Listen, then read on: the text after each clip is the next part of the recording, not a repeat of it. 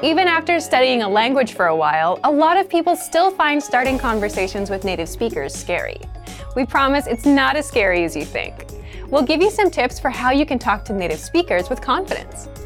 In this video, we'll talk about how to start conversations like a native speaker. First, how do you start conversations? Conversations can be hard to start, even in your native language. What do you say to a stranger?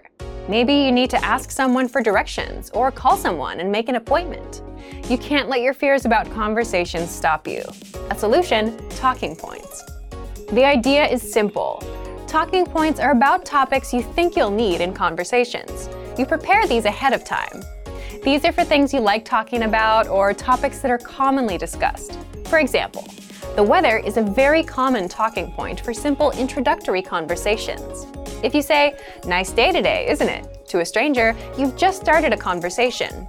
It's a good idea to learn these expressions. For example, if you want to prepare a weather talking point, you should learn all the relevant words and possible lines in your target language. It's nice today. It's rainy out. How's the weather? The more words and phrases you know about a topic, the more you can talk about it. And the more talking points you have, the more you can speak. Leave a comment and tell us. What are you interested in, and what do you like talking about? These are your talking points. Next, come up with examples of your talking points. Here are some basic topic ideas for talking points that you can prepare in advance. Simple ideas for talking with new friends are the weather, hobbies, sports, or popular TV shows. If you're meeting someone new, it's always nice to start with a compliment. Learn how to say, I like your sweater, or what did you order? That looks delicious. And there are the everyday conversations that are easy to forget about, like how to order your favorite kind of coffee, or how to check out at a grocery store. These are important. You may not even think about these when considering the kinds of conversations you'll have. Even if they're short ones, they are essential. So in this video, we went over some key points about learning to start conversations in your target language. You learned how to start conversations and speak more with talking points.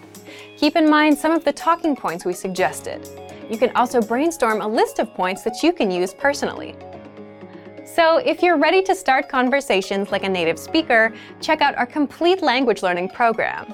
Sign up for your free lifetime account by clicking on the link in the description. Get tons of resources to have you speaking in your target language.